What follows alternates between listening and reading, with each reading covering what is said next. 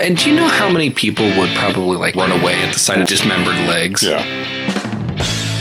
Dude, there's a four foot bong and a bag of wheat by your bed. Tiddlywinks, the parlor game for nerds, is nearing extinction. It's in my pot! It's in my pot! I will find proof.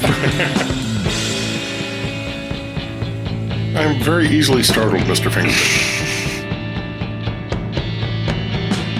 Don't know which regulation body would regulate the uh, penis ring that you were talking about earlier.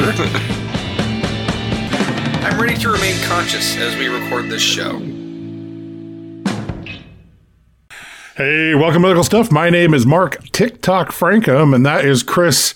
I'm only getting the tick, man. Finkston, how you doing, man? Uh, pretty good. Pretty good. I guess I could have done that. Uh, Mark, you're the tick to my talk, Frankum. Ooh. And Chris, you're the talk to my tick, Finkston. Hey, it's a, it's a two for week. A, Uh, what exactly does talk to my tick mean? Because I'm thinking no, it's talk. kind of a yin and yang sort of thing. Because I was Or maybe like- I'm the one that gives you a tick when a facial tick every time we uh, interact. I was thinking you're the one that talks to my tick. Oh, yeah. I wasn't right. going blue. I wasn't going blue with it, but hey, you know, I went that way. Uh, but yeah, we're talking about heart stuff today. I actually heart believe you. thingies. I actually believe you uh, titled the show prep "Cardiac Stuff." I did. Well, you know, because we have a cardiovascular. I did that to differentiate it from the cardiovascular. Then I was looking to see because I thought we did a heart rhythm one. And for a second, my because I was about three quarters of the way through the prep, I saw heart heart rhythm or heart disorders, and I was like, God damn it! And then when I opened it up, I realized it was hearing disorders, and I just stopped reading after the R. So, You know, I can't laugh at you too hard because that just sounds like something I'd do. yeah. It's just like well, there was four of the five letters there. What the hell? What were the chances? H E A R. My brain's like done. Know what it is. Yeah, What's the next thing? Moving on. So yeah, uh, heart cardiac stuff this evening. So we got a couple of different things here. Uh, we're gonna cover some cardiac rhythms, and uh, then, but I'm gonna start out with a thing called takotsubos.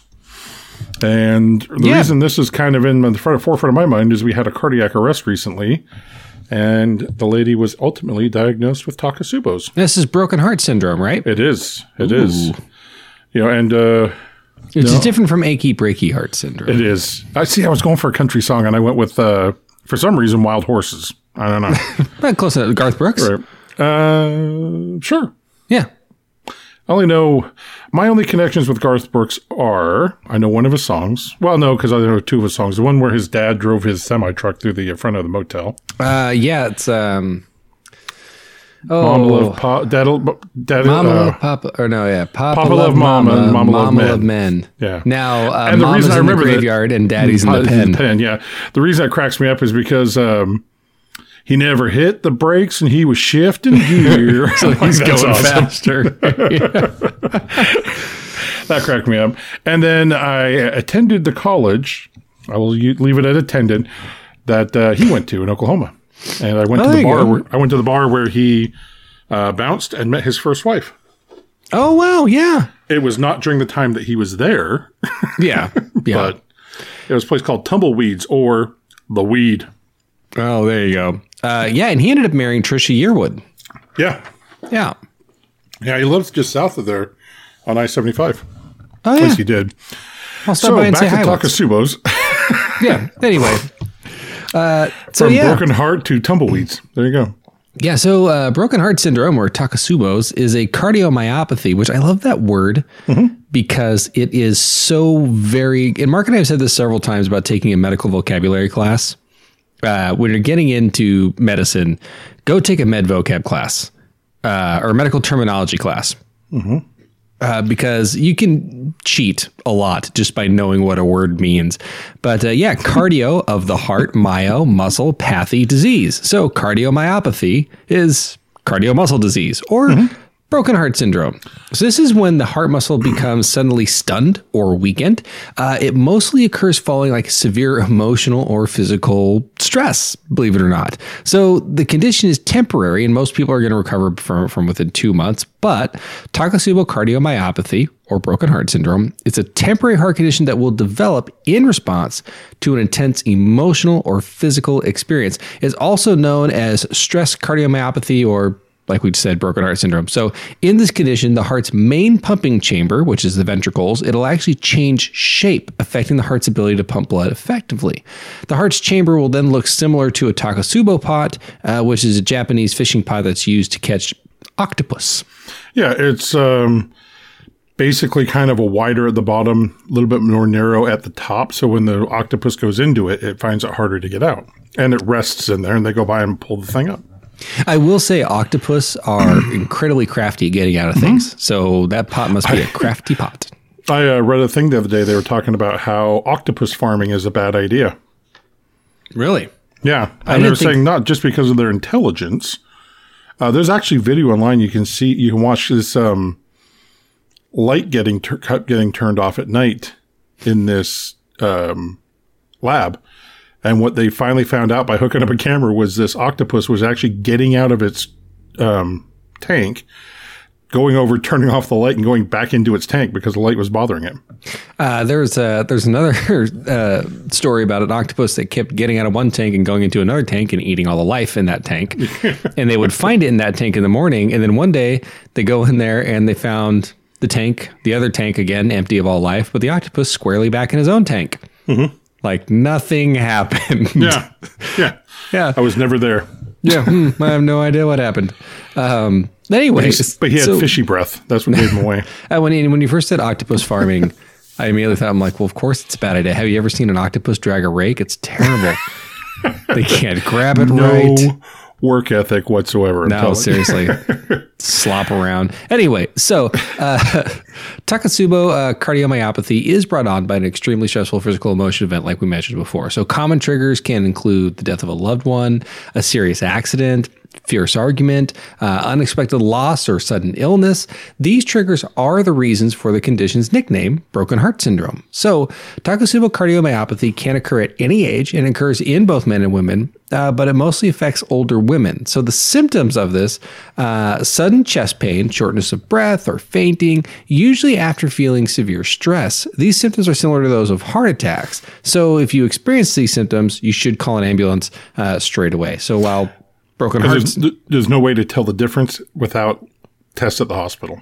Yeah, absolutely. I mean, just really don't don't don't take a chance on it because while broken heart syndrome is typically typically something that's temporary and transient, uh, a heart attack is not, and uh, you don't want to wait around and be like, "Huh, that's funny. I feel like I'm dying. I guess it wasn't broken heart syndrome. I Right. guess I just had a Well, big old like I said, the lady I, uh, we worked the other just about a month ago before Christmas, um, she she coded straight up coded. We had to shock her twice, get her heart back into her rhythm because, and she was ultimately diagnosed with Takotsubos. Uh, oh no! On her, we, while we were working the code, we were doing CPR. We, CPR was done well enough before we got there, and we continued it. That she was uh, talking while doing CPR in VFib. Hmm. Yeah.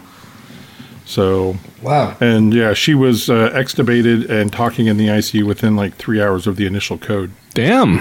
after going to cath lab. Wow. So yeah, Oh, the cath lab were like, "There's nothing here." right. Well, they because they were trying to they uh, the doctor the cardiologist was calling us to ask for the computer file from the cardiac monitor, and it was uh, the fire departments. But uh, Wow. yeah, they wanted that because they were thinking they wanted to put an AICD in until they were, until they diagnosed her with Takotsubos. Wow. So so the ACD still might not be a bad idea. Right. Uh, so the symptoms. Uh, main symptoms, we just did that. Call an ambulance straight away. Tests. That's where we are, Chris. We're at tests. You Yeah. know that, right? You passed the test, Mark. Good I job. Uh, your doctor will perform several tests to rule out a heart attack and confirm your diagnosis. You may need one or more of the following tests to determine the cause of your symptoms uh, an ECG, which is an electrical recording of your uh, heart's action, a blood test to check the enzyme levels that in- indicate damage to the heart muscle, an echocardiogram, an ultrasound of the heart, which studies the heart's shape and detects abnormal movements of the main of the main pumping chamber. The ventricles. All right. Uh, when uh, first time I got an echocardiogram, I was talking was right in the middle of it, and I said to the lady who was performing it, I go, "You know, I, I know what I'm looking at, but I have no idea what I'm looking at. I understand the concept of what you're doing, but what's going on on the screen means nothing to me." Yeah. And basically, they're measuring the Doppler effect. Yeah, and it's uh, and I've kind of seen the same thing. And there's an image, and I'm just like, what view of the heart is this? and um, it was explained to me. It's like, well, you're, you're you're thinking that we're pointing a camera through your chest and looking at it like that. We're not. What this is doing is this is a this is basically like slicing your heart and like opening up like a bottle, like slicing it in half and then looking down on it. And um, if you don't know that, and even when you do know that, and they tell Doesn't you, help. you're like, Doesn't help. neat. Yeah, okay, great. So I have a better understanding of it, but I have no idea what that screen's telling you right now. yeah, I'm going to turn around and say that guy is still dead. So, And then they may do a coronary or angiogram, which is where they uh, they insert a catheter into an artery, uh, usually in the traditionally in the femoral vein in, or femoral artery, but has recently been done in the uh, radial artery. They can go from there on certain calls. yeah, and the radial artery, by the way, is uh, an artery that actually runs along your forearm. It would be on the um, what most people call the inside of your forearm, but if we're going to get uh, technical, this would be the anterior part of your forearm, and it runs basically from the base of your thumb where it connects at your wrist uh, up your forearm to your to your elbow. Where you generally check a pulse. Exactly. Yeah. Um, so they will actually run a wire up in there and they check out your the blood vessels of your heart. People with Takotsubo cardiomyopathy don't have any blockages in their coronary arteries, whereas a heart attack there is a blockage. Yeah, that's it's basically what a heart attack is is a blockage. Yeah. Um, and so another thing, just a little bit of A and P here, a little refresher on the heart. So the heart. So we talked a little bit about chambers. So the heart has uh, two upper chambers called the atria. These are smaller chambers, and they take blood in from either the body or the lungs, depending on what side of the heart it's on. And then those will squeeze and they push blood down into the lower chambers. On the right side, you have the right ventricle, and that chamber will squeeze and it will push blood into the lungs. And then on the left side, you have the left ventricle, which is much bigger. And I guess this is probably what they're referring to as the main pumping chamber. Uh, the left ventricle is a lot stronger because it has to push blood out of the heart and all the way to the rest of the body. And in one push, it's going to try and push blood as far as it can. And so it's a pretty muscular cha- uh, chamber there. And it has a specific shape to it. And so if you change that shape, it's not going to pump as efficiently, which is what's going on here in broken heart syndrome, is the, uh, the heart shape changes. Uh, so recovering from this. So here's the good news about broken heart syndrome. And that is that the heart Is muscle. that, is that Takotsubo's? Yes. I missed a joke there. Uh, not really. It was just a random phenomenon. It wasn't a good one. All right. I was, that one was totally.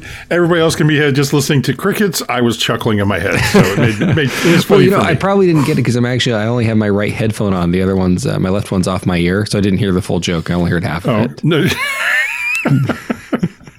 Because that's how headphones work, right? You know half what? in one ear, half in the other.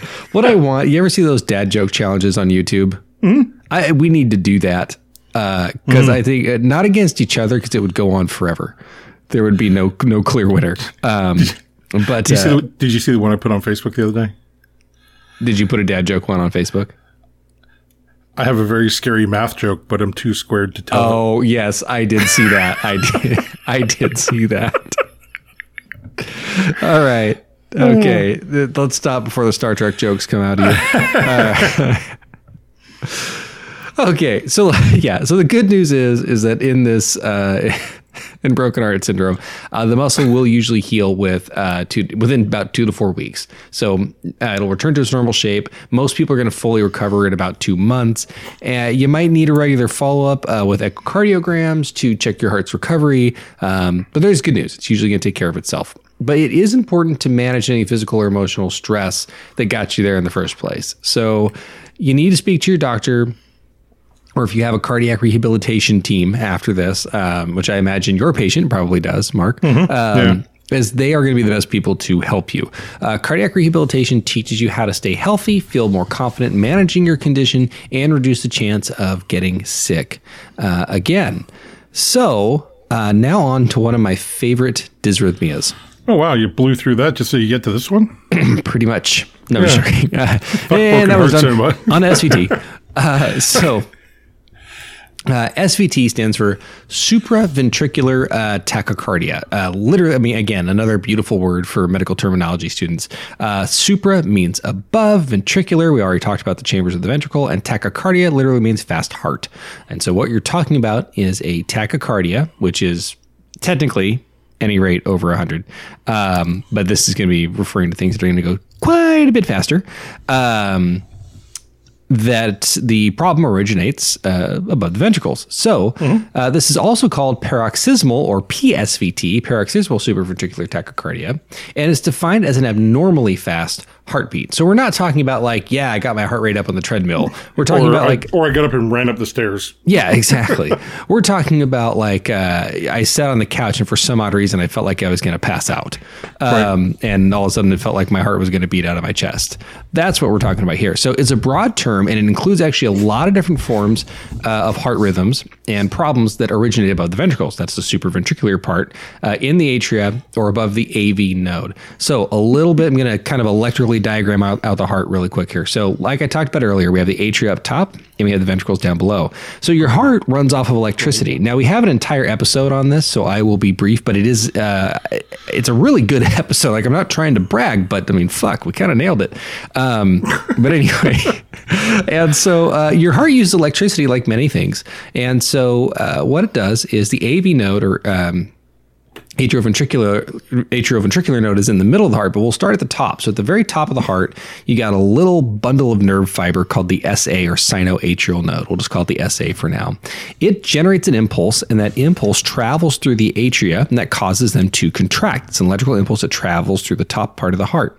It then goes down, and that impulse is going to co- uh, connect at the AV node or the atrioventricular node that's a little bundle of nerve fibers between the two, uh, well, not really nerve fibers, but it's a little deal. It's a node, I guess, uh, between the atria and the ventricles. It's made mostly of calcium. That's neither here nor there.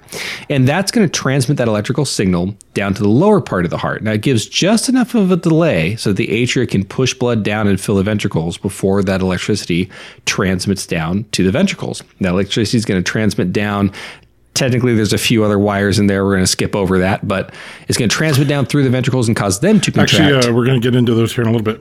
Okay, but this is a basic overview here. Right. Uh, we'll kind of fine tune that a little bit, but it'll uh, transmit down and cause uh, contraction of the ventricles. So a normal heart rate is anywhere between 60 or 100 beats per minute.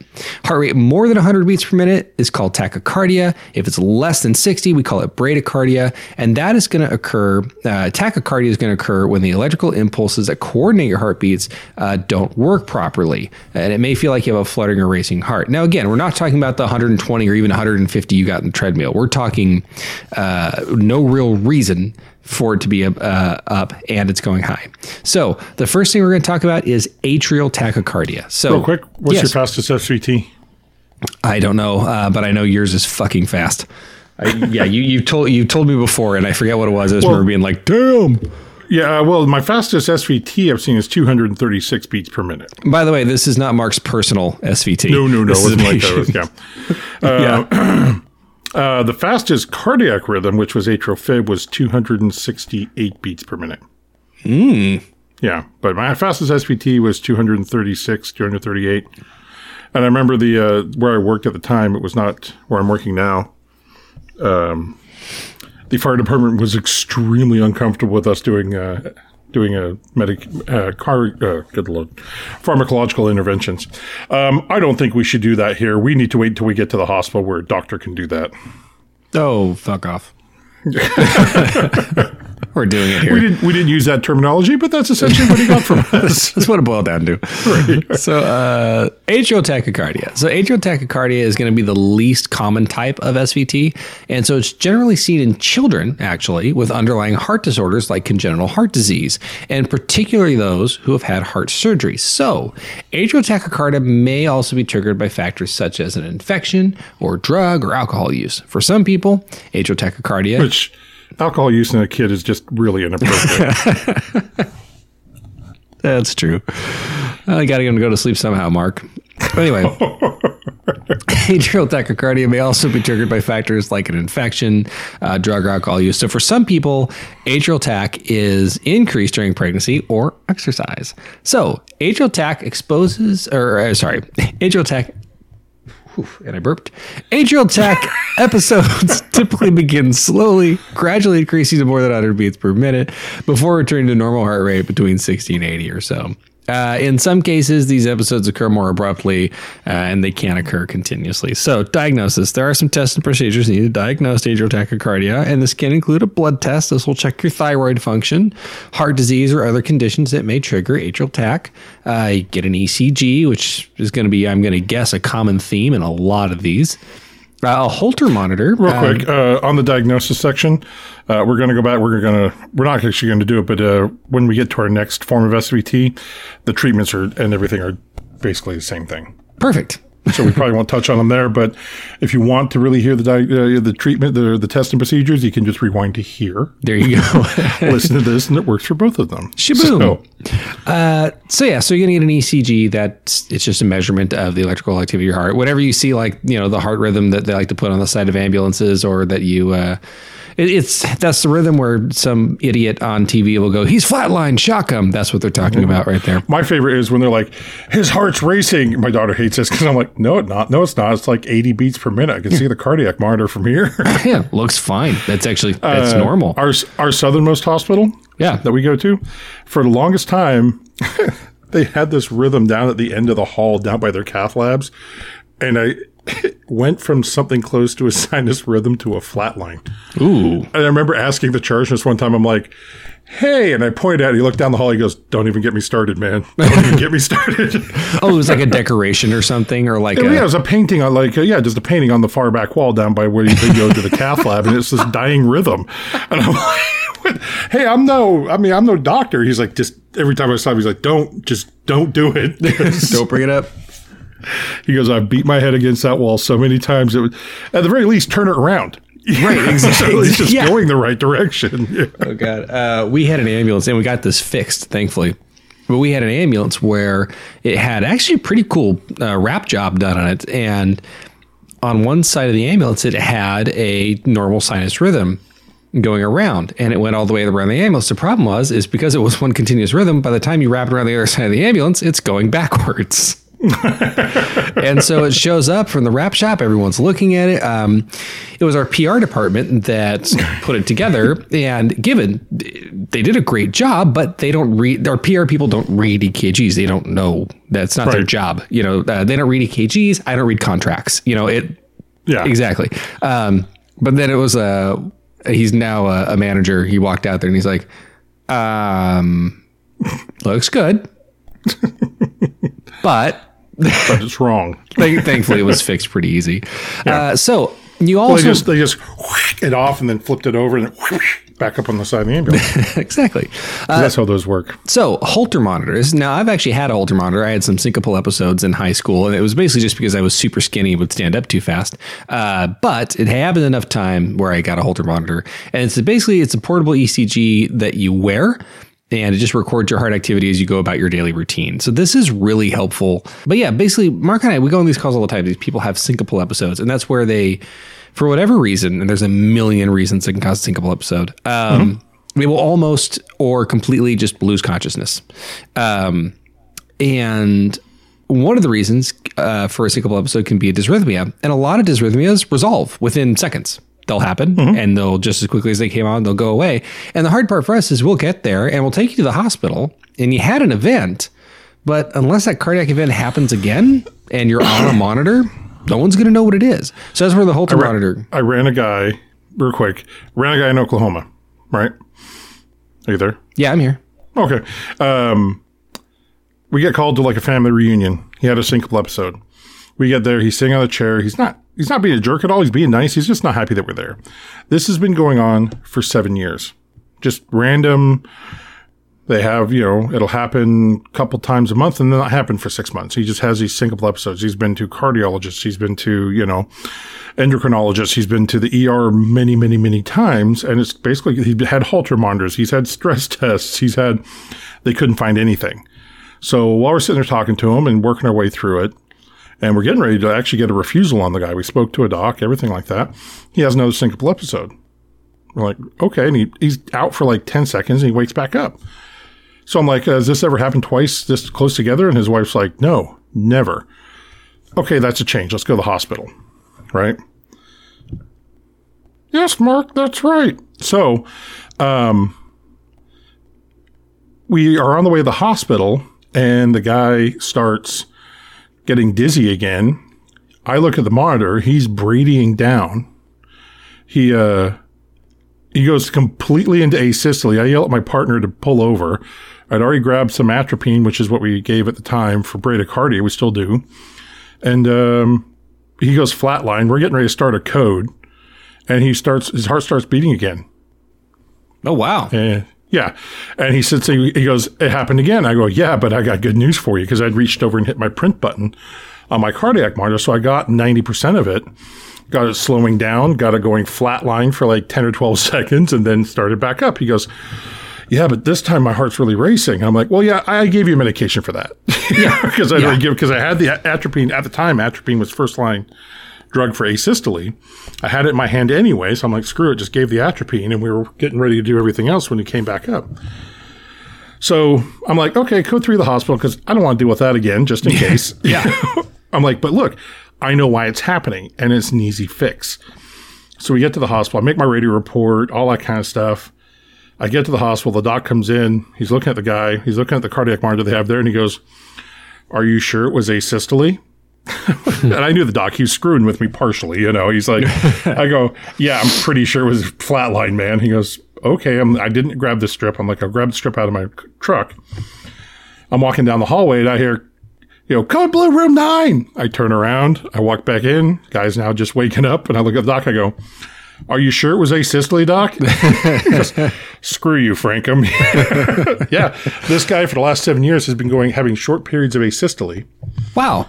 And just nobody could ever catch it at the moment, and there was no damage to the heart. And yeah, so he, uh, we were able to show our twelve, our, our three lead strip of him bradying down, going into asystole. They put a pacemaker in him. I saw him like six months later. Felt great. Damn. So well, nice. yeah. yeah.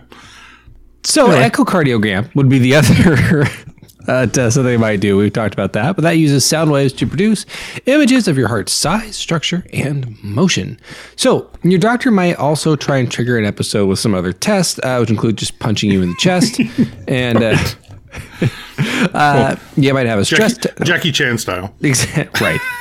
one inch punch. Uh, right. But anyway, so uh, there's a stress test, which is typically done on a treadmill or stationary bicycle while your heart is uh, being actively monitored. And then you have the electrophysiological testing and mapping, uh, which allows your doctor to see the precise location of the arrhythmia. Now, you might be thinking, yeah, it's the heart. Uh, but by precise location, what they mean and Margaret alluded to, we, we might get this specific later on, but in some of these dysrhythmias, these supraventricular tachycardias, uh, remember how I talked about nodes earlier, where there's one node that kind of that originates uh, the impulse, and another one that kind of carries it on. What? you mean the node right in the middle of your face? Did I nose? Did I it cold? Oh, nose. Okay, yeah, got it. Yeah. Anyway, so just funny to me, man. Just funny to me. Okay. the electrophysiological testing and mapping it's important because in some of these things svt there'll be like a rogue node if you will. It's a cell that really really wanted to grow up and be a node but couldn't quite make the node academy. And so it kind of decides it's going to be it's basically the mall security guard that's overstepping and occasionally generates its own impulse. And if they can figure out where that is there are some treatments that involve literally burning it to death and um, moving on from there. So mark would you like to do treatments?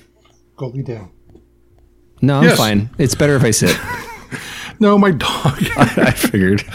he's uh, chasing his tail for two rounds and looking at me because he knows he's cute and it catches my eye. So, trying to get me to treat him. Treatments. So, treatments of atrial tachycardia depend on the severity of the condition and the factors that trigger it. In addition to managing any underlying conditions that could track, tri- uh, trigger atrial tachycardia, your doctor may want to try some vagal maneuvers. Again, we're going to talk about a different type of SVT here in just a second very similar treatments. so, vagal maneuvers. Don't try this at home, but you may temporarily slow your heart rate by using particular maneuvers that include holding your breath and straining. And now, when they say straining, um, the most common one we do is you're trying to bear down and poop. Now, one of the reasons I tell you not to try this at home is you may poop yourself. You know, Well, but it might be better than the alternative. not pooping yourself. No, I mean like like if you're doing the vagal maneuver in the first place. Oh, you're saying don't like try Just- it out unless you need to screw to. around and try it. Yeah. Okay, Sitting in gotcha. traffic, listen to the podcast, decide to vagal yourself, and end up having a car wreck. You know. Another one that you can do is dunking your face in ice water. Uh, or Again, don't do that really while you're in the car. That's Yeah, exactly. What's that mark on your face? Well, I was trying to dunk my face in this cup of ice water I had, and I just couldn't quite get my face in there. so I kept ramming it harder and harder against the edge of the cup. or coughing. One of the most common ways uh, we do it is we actually take a syringe and try and get the patient to blow the plunger out. So they, you take the needle off first of all, and then they put their lips around the uh, opening and they try and blow through that. And what that does is that increases the pressure inside your thoracic cavity stimulating your vagal nerve, thereby uh, the vagal nerve will then try and slow the heart rate down if it works. Doesn't always work. Uh, medications. Your doctor may suggest intravenous or oral medications to control your heart rate or your rhythm. And one of those that we're going to get into in just a little bit, we're going to do medications here in a minute, so we'll get into that there. Uh, cardioversion. If your arrhythmia does not respond to vagal maneuvers or medication, or if there's no identifiable treatment condition triggering it, your doctor may use electrical cardioversion. So, what we do is our cardiac monitor that we use to defibrillate, we can also do what's called cardioversion. Now, what's the big difference between the two, Chris? so defibrillation. I, I guess you could say is sort of the um, the blind shot with the 50 cal. Um, not blind necessarily, but when you're talking about synchronized cardioversion, when you deliver that shock, defibrillation, you're not really worried about when the shock is delivered. You're going to hit the button, the shock's going to be delivered. In synchronized cardioversion, we're actually trying to deliver that shock at a very specific point. Now, there's a reason for that. Uh, when your heart is in one of these SVTs, uh, the ventricles are contracting, what you don't want to do is you don't want to cause something called R on T. And basically, what that is, is it's where uh, when the ventricles are contracting and they're squeezing, which they are going to be doing in this in this SVT, they're going to do something called uh, depolarize, uh, or rather be repolarize. And that is where they start to relax the ventricles. They start to relax before they get ready to squeeze again. Well, if they get halfway through relaxing and then you hit it with one of these um, cardioversion with electricity all of a sudden, you can actually put them into a more dangerous rhythm, typically ventricular fibrillation, in which case then you would defibrillate. And so the goal is that you need to have this land at just the right time so you don't cause that problem. So it's all about timing. That's the main difference between defibrillation and cardioversion. Right. And also, um, a lot of times the amount of energy we use, that's why you're referring it to like as a 50 cal before, is that we use a much higher or a higher joule setting to uh, defibrillate than we do necessarily to synchronize cardiovert. So next is going to be uh, catheter ablation.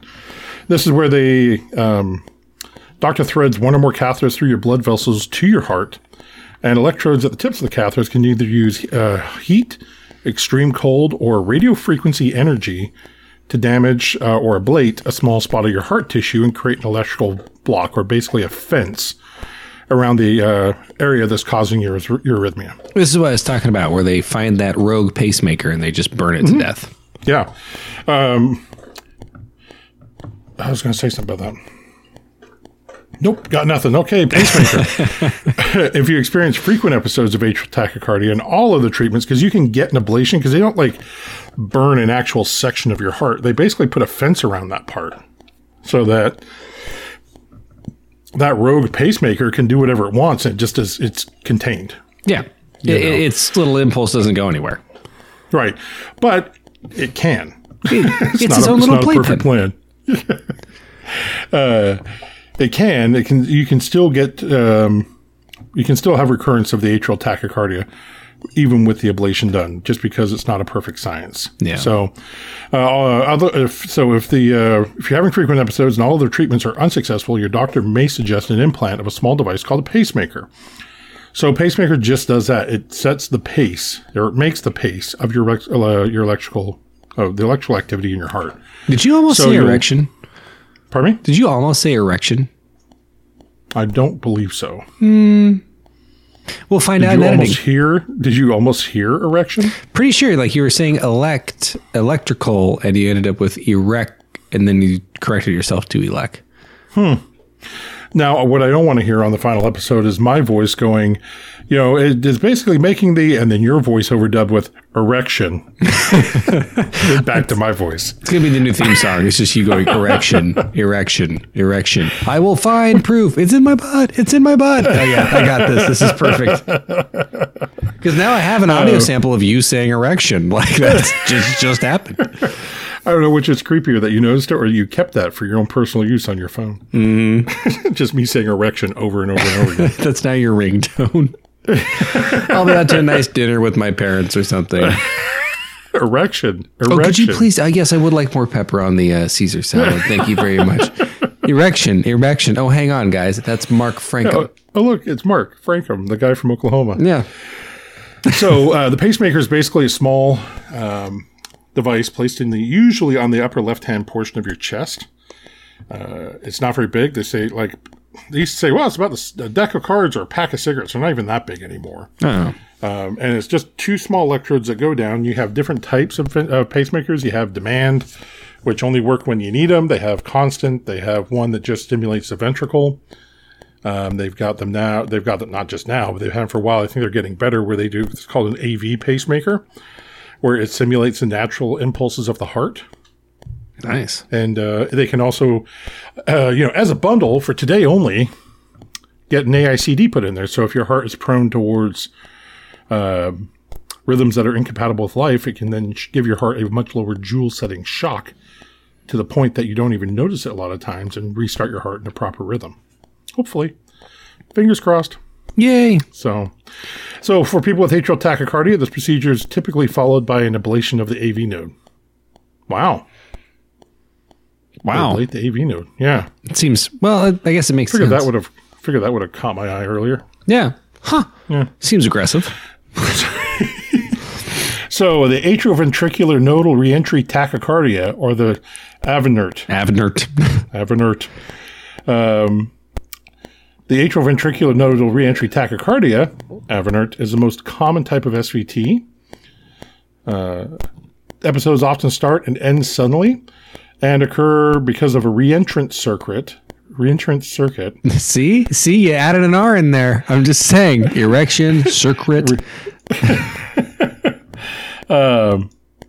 reerection circuit, uh, also called an accessory pathway, located in or near the AV node that causes the heart to beat prematurely. AVNERT tends to occur more often in young women, but can affect both males and females of any age. We uh, had a lady. She's a lady. Is she? Uh, yeah, down southwest region of our county, and um, she actually had her own 10 cc syringe, and she would try and inveigle herself before she called 911. Hey, sweet. That's good, though.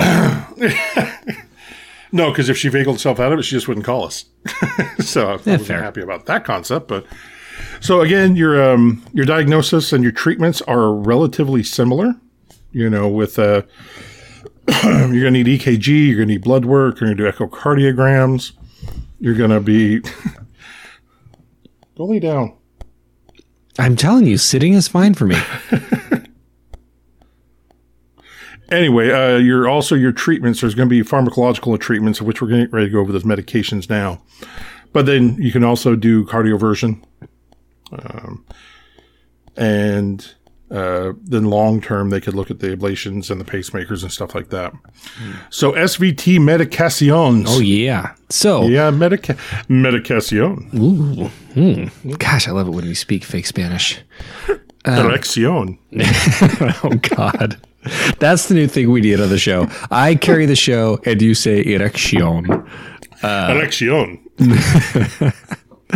So adenosine. Uh, th- this is one Mark and I uh, we give uh, for these uh, each in the other. field. Yeah, to yeah, all the time. It's like Mark is talking too much. Here's some adenosine. No, I'm just joking. Sorry, that was mean. I didn't mean that. Um, anyway, so adenosine is the first line drug, uh, hence why it's used in EMS a lot, uh, used for the termination of atrioventricular nodal reentry tachycardias, or AVNERT. I still like saying that. Uh, so it is a potent uh, purinergic blocker and generally blocks activation uh, preferentially in the slow pathway of the AV-NRT reentry circuit. So, in rare cases, the administration of adenosine may lead to atrial fibrillation or even asystole for a short period. I would say not even in rare cases um, lead to asystole. It tends to be, and this is purely anecdotal, but what I've noticed just in my experience, and, and I understand to those out there listening that um, that's highly subjective and biased, uh, but in my experience, it seems that if you Spencer. have exactly um, if you have a larger bore IV that's fairly proximal, and you give the adenosine and you follow it up with a good flush of saline, uh, you don't really see much of a of that asystolic period. But I have had patients. Actually, what I'm thinking of is there. There's a local hospital. It's actually now in urgent care. Uh, and every now and then they would get patients. They just they were in an emergency room, but they just you know they weren't very equipped, and so they transfer a lot of stuff out. They had like four beds, and so they had somebody in there. We got called, and the person was in um, SVT pretty fast, and so we go to push uh, adenosine, and the only line they could get, and this is not because they're not skilled. This is because this person did not have veins. Um, Right. The only line that they could get was a smaller gauge that was uh, fairly low down on the um, upper extremities, and so we pushed adenosine the best we could. We followed up with saline the best we could. And by golly, was that asystole period a little bit larger than anyone was comfortable with. It was like, Yeah, but okay. In all fairness, it doesn't take for a very long section of asystole to start getting uncomfortable. yeah, very true, very true. And then it came back, and everyone was kind of like, okay, all right. In There the it whole is. room. patient still didn't wake up. Took a little bit for the patient to wake up, but the patient went like out. But they were in an SVT that was fast enough to where they were already like not doing well. Like pressure was already not high. Um, So yeah. So anyway, so yeah, so we can give adenosine and that will uh, slow it down. So it should be given, well, literally the next paragraph, uh, through a central large bore IV needle, as it has a very short half life. So it should be followed by a saline flush and elevation of the extremity, uh, which it is being injected. The initial dose uh, is six milligrams, and you follow that by 12 milligrams, and then oftentimes we'll follow that with another 12. Uh, but this literature is saying occasionally you'll follow that up with an 18 milligram. Uh, it should not be used in heart transplant patients, though, funnily enough, and it may be Well, ineffective. because um, it's not going to block the because with heart transplant patients, I don't believe they have the that pathway oh, uh, in place, and so it's just not going to do anything. interesting. Yeah. Anyway, so it may be uh, ineffective if given to a patient taking uh, theophylline, uh, and it may be potentiated by uh, mipridamole. Di- The pyramidal, dipyramidal. Dipyr- I'm going to go back to theophylline and correct that one and leave you on this one. Theophylline, thanks, man. Uh, theophylline and di- Dipyridamole. Dipyridamole. dipyridamole. There you go. Theophylline Di- and or dipyridamole. yeah. Okay, Whether- we got through that. We did it. Great. Nailed it. if you want to see uh, me do a similar task, you should see me try and learn to ride a unicycle uh, by self-teaching. uh, verapamil. So, IV verapamil, 5 to 10 milligrams, is effective at stopping AVNRT, and it may be better tolerated in some individuals than adenosine is. So, generally, adenosine is going to be given as initial therapy, but verapamil may be used in patients who have recurrent episodes uh, as it has a longer half life, meaning it's going to stick around a little bit longer.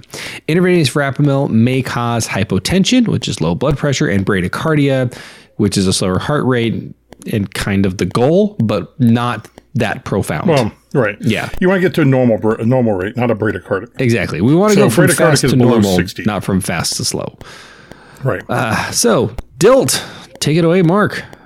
Uh, diltiazem, or also called cardizem. Uh, intravenous diltiazem can be immediate can be immediate effective to terminate AV nodal reentry supraventricular tachycardia, but it is not recommended as the primary approach to stop AVNERT. A 2017 emergency medicine review suggests that non-dihydrogenate calcium channel blockers, non-dihydropyridine, that was a lot easier than I thought it was going to be uh, calcium channel blockers such as diltiazem or verapamil may be as effective as uh, adenosine for converting narrow complex tachycardia, particularly for those who are repeat tweeted. Really to work on my typing. Oh, I see. Repeat twi- repeat twid. yeah, typing is a forte. Boom. Uh, repeated states uh, to sinus rhythm, and that no statistically significant difference exists in the conversion rate between these agencies, agents and adenosine. Ninety percent, a greater than ninety percent conversion rate for both groups. Although the adenosine is rapid acting, however, adenosine is associated with more negative short-term side effects. Uh, hemodynamically unstable patients should undergo uh, electrical cardioversion. So basically, oh wow, that's interesting. That uh, adenosine has some more has more negative short term side effects, but because it's shorter acting, I guess we just don't see those very often. that isn't. And then, of course, like we- what it said on the last line there, if they're truly hemodynamically unstable, skip all of this because cardioversion is probably going to be the most effective thing. Uh, let's see, IV beta bro- uh, beta beta blockers. God, that R thing really is killing me tonight. Uh, intravenous beta blockers, intravenous metoprolol or esmolol, are particularly effective to terminate Avnert. But these are not generally used to treat Avnert unless other therapies are not available. The dosing of metoprolol is 5 to 10 milligrams, and the dosing of esmolol is 200 to 500 micrograms per kilogram, undiluted IV push. So, yeah. Did I tell you about, uh, I think I've told you the story about the clinic I went to in Oklahoma where they were trying to mainline Adenocard? what do you mean? Uh, they were, so they said they had given Adenocard already. Like, oh, okay, great. So we walk in, and I'm talking to this patient. I'm looking at him, and there's no IV. Huh? Oh, they just so they come needle in, syringe IV Needle syringe vein. or vein. That's what I mean. But yeah, Yeah. Yeah, they did that. But what they were doing, because they came in and they're like, doctor wants another round of a Adenocard given. They've got one syringe in their hand, and it's about 25 cc's. What's that? It's a Adenocard. No, it's not. Uh. they were drawing the Adenocard up into their 20 cc flush because that's what it says on the packaging. And it was all in one 25 ish, 20 to 25 cc flush, and they were giving the whole thing just straight into the vein. oh goodness. went, no, you're not. and so I physically got between the patient and the and the uh, caregiver. She got really angry. I'm going to get the doc. Okay. She ran out. We shut the door behind her, locked it, started an IV on her, gave her proper Adenocard, yeah. unlocked the door the doctor was pounding on. Luckily, this clinic was known to be horrible, so our medical director was like, "You did the right thing. Don't worry about it." Yeah. But uh, yeah, they were just drawing up the Adenocard into the 20 cc flush and giving the whole thing as one big flush, which is not how this works. No, that's Not not. And, and and it isn't how it works because it didn't work. Right, exactly. I mean, sure, there's that. Yeah. If you want to throw that in their face, Chris. right. so, our last little section here cardiac blocks. Now these are like Legos, but a little bit funner. Um, Actually, when I was, I was, uh, we were talking about cardiac blocks in medical in, in paramedic school. And I was like, you know, my martial arts instructor used to be, used to have a third degree block. Then he got promoted uh, to a fourth degree. Yeah. I actually, I find this stupid shit funny, and I think you know that. That's why you say it. It's almost like when it's is- worse, I laugh harder. So, uh, what is a heart block? All right. A heart block, a normal heartbeat. Oh, sorry. Oh, I can do it. Shoot. Oh, okay, fine. Chris, I guess Chris will be taking you from here. Go ahead, Chris. All right, thanks, Mark. Um, thank you for just slopping the uh, show back on my shoulders. Um, even though I just tried to interject and do it anyway. Right.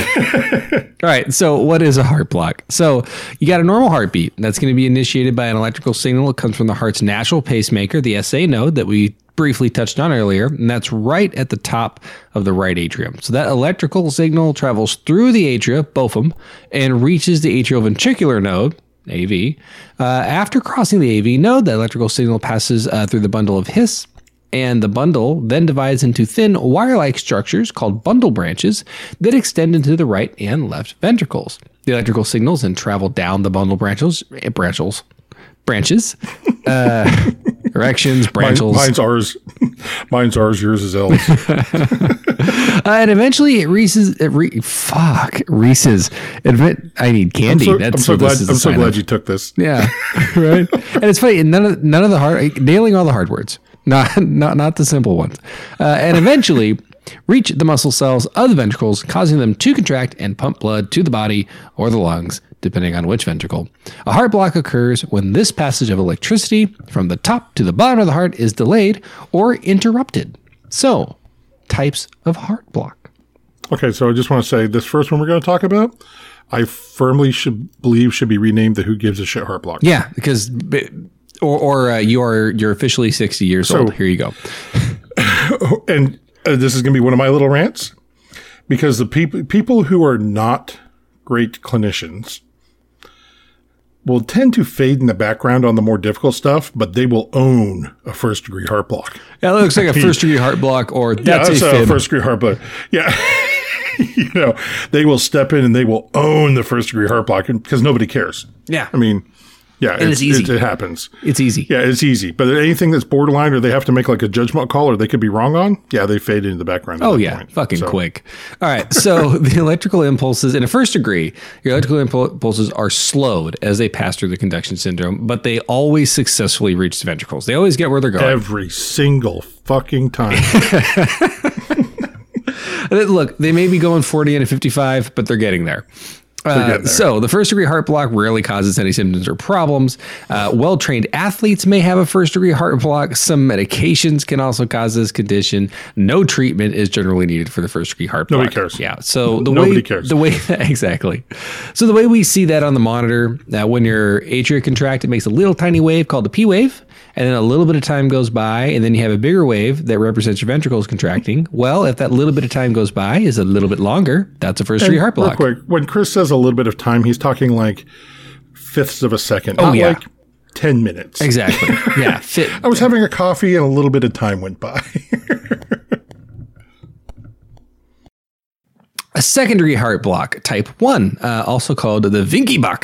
Um, but anyway, so or Winky Bach for the rest of us. Vinky Bach. Uh, so the electrical impulses are delayed further and further with each subsequent heartbeat until a beat fails to reach the ventricles entirely.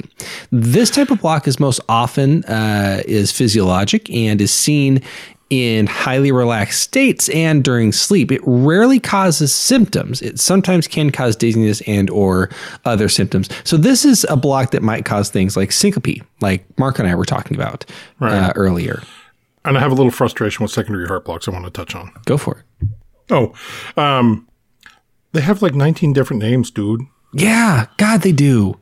There's a second degree type one. There's a, a Mobitz two. There's a Winky Bach. There's a classic one, a classic two.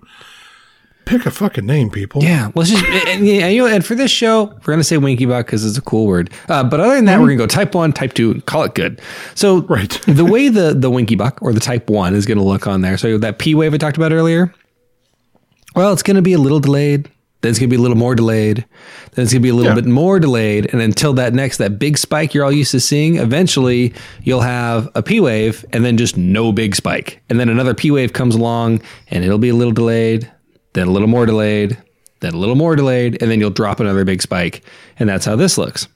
So the second degree, the type 2. With this condition, some of the electrical impulses aren't able to reach the ventricles as well. Uh, it's less common than a type 1, and it is more serious, however. So, usually your doctor will recommend a pacemaker to treat a type 2 secondary heart block as it frequently uh, progresses to a third degree heart block. And the way this one looks is what you have is those. So, in the type 1, you have a little delay, then a big delay, then a bigger delay. This one, they're all big delays and you're dropping, and you're also dropping every now and again. You're dropping a um, the big spike, which is the ventricles. And I've even seen it where it drops multiple big spikes.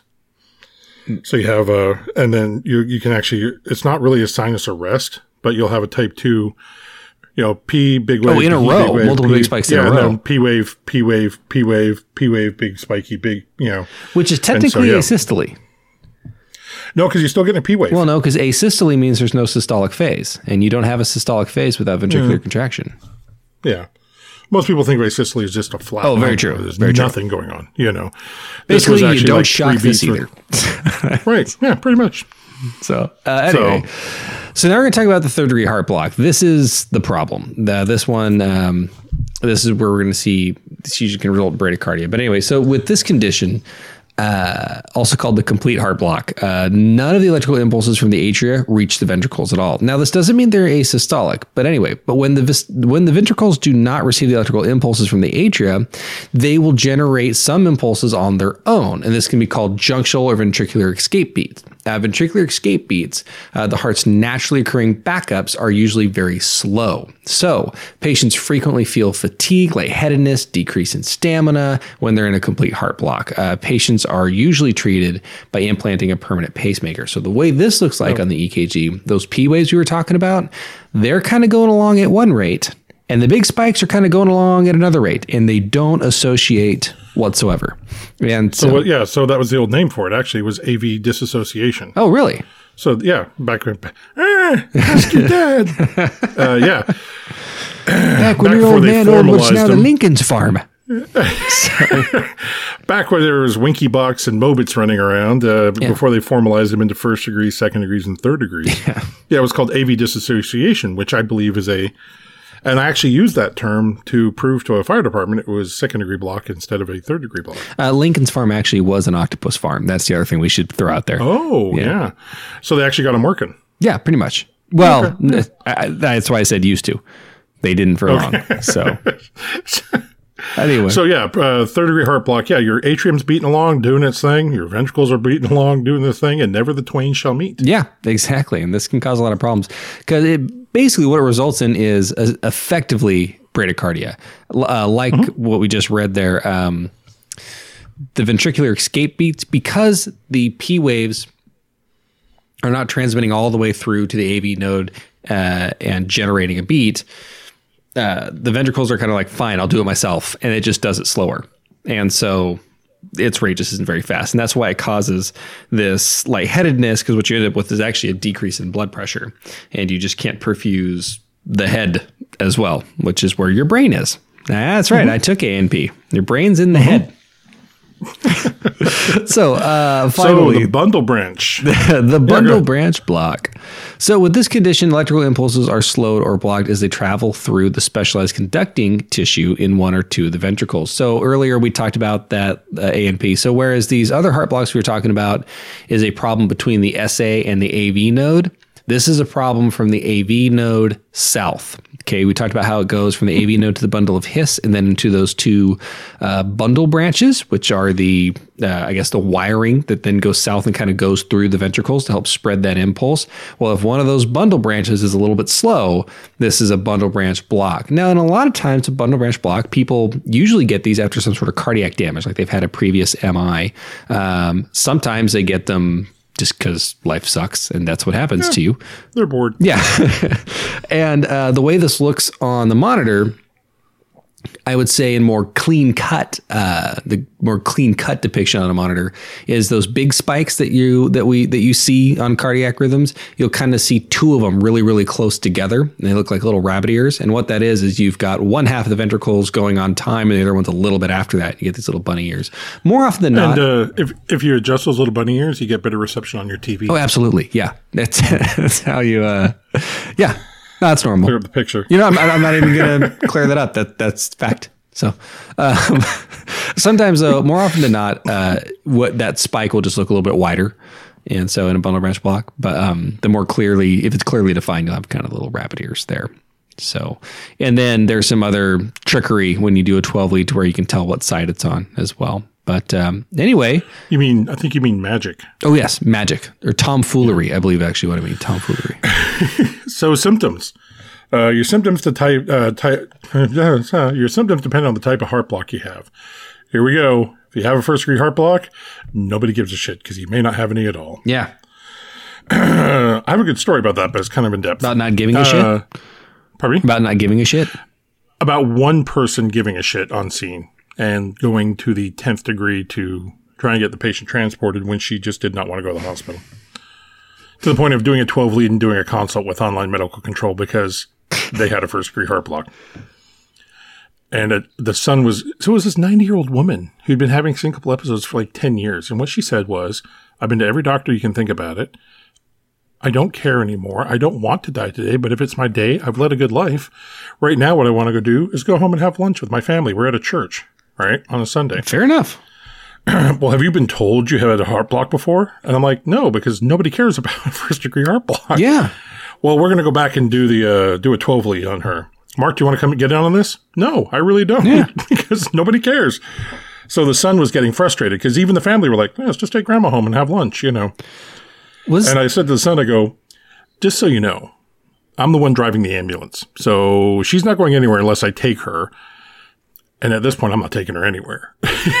she's the fire department went back to a, a more private area to do the 12 lead. I'm standing there talking to the son. Lieutenant comes out. He goes, uh, he's online with online medical control. I went, what? He goes, I know. And so I look at the son. I go, I'm going to go. yeah. So I said, you know, unless something changes, I'm going to go. And so we left before they even came out from talking to online medical control. Lieutenant's like, have a good day. so, There's a phrase that, that there's a phrase that comes to mind with this. yeah. Uh, and that is when you're dead, you don't know that you're dead. Uh, the pain is only felt by others. The same thing happens when you're stupid. oh, yeah. I'm, I'm, have no doubt this person thought they were just nailing it. Yeah. So, anyway, second degree heart symptoms. Uh, they can include chest pain, dizziness, fatigue, fainting, nausea, shortness of breath, and the feeling that your heart skips a beat. And it's actually more than a feeling. because, Right. Mainly because it is. so, uh, third degree heart blocks uh, need immediate medical attention because you are, you're bradycardic. So, Chris touched on a major, on a lot of the A&P stuff, and I'm just I'm just going to bring in one thing. Go ahead. I'm just laughing because the line that's written down here literally says, "Call 911 for any first bullet point cardiac arrest." Definitely call for that. Yeah. um, lost my train of thought. Oh, so Chris was talking about how you know the natural pacemaker takes over in the ventr- in the ventricles when you get a third degree heart block. So um, the lower you go in the heart for initiation of the impulse, the slower it's going to be. So if it comes from the sinus rhythm, it'll be roughly 60 to 100 in a normal rhythm. If the AV node or a junctional rhythm is com- is going on, it's usually like 40 to 70, and then uh, the ventricular inherent rate can be like 20 to 40 Yeah. right? Yeah. Yeah. So that's why you get the dizziness, the cardiac arrest, uh, fainting, uh, severe tiredness, that's new onset, and uh, a feeling of irregular heartbeat or palpitations. Again, because it's not just a feeling. It's more than That's a what's going on. feeling. Sorry. I like that album. I'm high on believing Nope, different song than I was thinking of. that you're in love with me. Yep, I was going with Boston. So Well, close. uh, I, I'm okay with that song. I prefer the Boston. So anyway, treatments.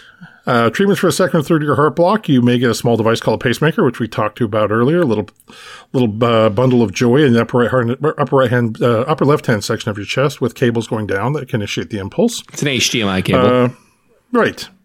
Um, this is considered a minor surgery, and you'll be sedated for it. And uh, yeah, it's relatively uh, uh, these days it's day surgery almost. If it, I believe it is a day surgery sort of thing, you're going to go in, you're probably going to go home that night, well, I should do it in urgent care. right? Bob's uh, Bob's pacemaker shop. A doc will actually do it over a video conference now. No, actually, it's a conveyor belt. They just have patients on gurneys, and they roll one in front of them. He does it, and they roll another one in front of him, and he does it, and they roll another. Could you imagine? That way, you um, you maximize the number of patients you can get through in one day. Could you imagine doing it like the remote healthcare apps now? Be like, all right, sir, go to your go to your kitchen, get a knife. No, no, no, a sharp knife. Yeah, sharp- not a butter knife. Yeah. I mean, hey, it's up to you, really, but a sharp knife is going to make this go much quicker. All right. Jesus Christ. I mean, gonna you get your toaster, some wire, a fork, and a curling iron. Yeah. yeah.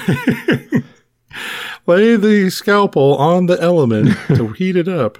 Anywho, uh, basically, it's basically yeah, it's an electrical, it's an electrical backup system. Sir, are you there? Your, uh, Sir? Sir. cut faster, cut faster.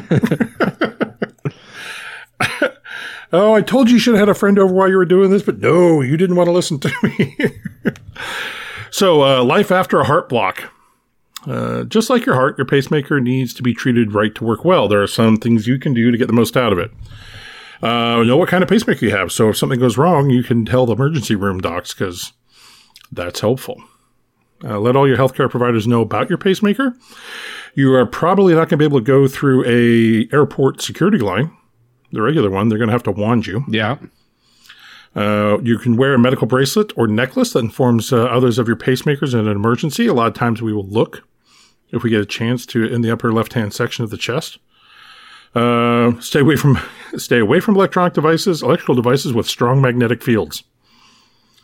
Because what's one of the ways we turn off a pacemaker, Chris? Uh, we put a magnet right over top of it. so, uh, now electrical devices that have a strong magnetic field is if you ever go get an MRI or it's CAT scan as a lesser degree, you need to let them know you have a pacemaker in because an MRI will rip that thing right out of your chest.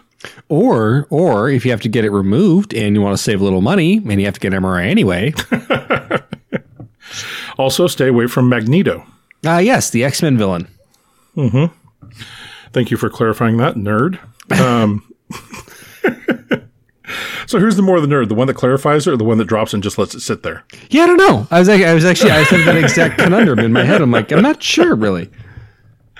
Um, it's fine to be active once you have your doctor's okay, but skip contact sports like football or ice hockey. That seems reasonable. Yeah, you don't want to, don't, don't, don't want to take a re- direct hit to that. And get your pa- chase, uh, pacemaker checked regularly to see if it's working well. Now, what's interesting is that these days you can just transmit it over a phone. My dad does. Wow, nice. Yeah, he transmits over a phone line and they can pull up the whole file. And so they were just in Europe, right? Yeah. Europe. And this kind of Europe. And they were trying to make a connecting flight to Prague. And their plane came in late. And my mom's in a wheelchair. So that the, at the gangway, at the, you know, the, uh, the air, getting off the airplane, the ramp, they had a lady there with, with a wheelchair for my mom. She's like, okay, we got to hurry because we still have to get through passport control. So she takes off like at a run with my 80 year old mother in a wheelchair. Yeah, dedication. and though. my dad, right? Oh, no, no, she did great. But here's my dad running through like Munich airport at a full bore at 80 with their on, with their bags from the uh, carry on, trying to keep up with this lady because he's scared that, well, he's not scared. He's just like, if I lose her in the crowd, I'm screwed. I don't know where we're going. and so we were talking about the other day. He goes, yeah, but my doctor's going to be really surprised when he pulls the uh, pulls the record for my pacemaker. yeah. so, uh, Richard, what were you doing at uh, eleven o'clock on December twenty second? Question well, is, Doc, I was running. What was I not doing? He's like, well, I was. Have you noticed running full bore through Munich Airport? So, or you just like, have you noticed my wife's in a wheelchair now? God, this is my parents you're talking about. Oh, I know. I'm gonna tell you. All right, and you know what, motherfucker? You know what? You have no room to complain about this at all. At all. What did I do? What did I do? Oh, what did it? Yeah. Now, if you really wanted to make it uh, over the top, you'd mention that she now has a broken hip. So there you go. oh, so she fell off her mobility scooter because she she hung, hung the back tire off a curb. Sure, she did. Fell off into the road. The only thing so, that was hung is your dad. Jesus. I would be really offended if the last time they went and bought a bed, my dad didn't make the joke that he was going to ask the salesperson if they had any with the handcuffs already built into it. so, no, but it was really funny was one of the cardiologists came in to talk to her. He was a little confused about what happened. He's like, you fell off a scooter? And she goes, yeah, in, in Prague and everything like that. He's like, a scooter. She goes, yeah, a mobility scooter. He thought at 80 years old, she was bombing around Prague on a Vespa you know, in the middle of December. Dude, but that like, up top, ma'am, up top. and he was like, that makes a lot more sense what I was thinking. oh God.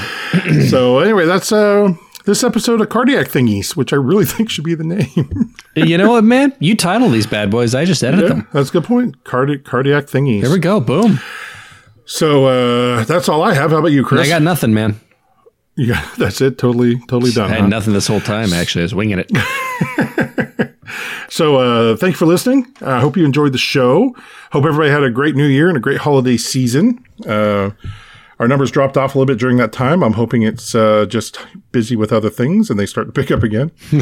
and uh, otherwise, it's going to make me sad. I'll miss everybody. Yeah, that's all I have. Thank you for contact. Uh, if you want to uh, send us a message, you can get a hold of us on the social medias at Twitter at Medside Stuff. M E D. That's what the kids say these oh, days. Oh, gotcha. Sorry, meds. my bad. Yeah, I'm trying to be. I'm from the street, Chris. Yeah. Uh, I can I can hear your backwards hat over the mic. Yeah, I was thinking my chair backwards too. Oh, wow, nice. Which is actually uncomfortable because it's an office chair with arms. That's and I'm kind of stuck in it now. right, exactly. Call for help.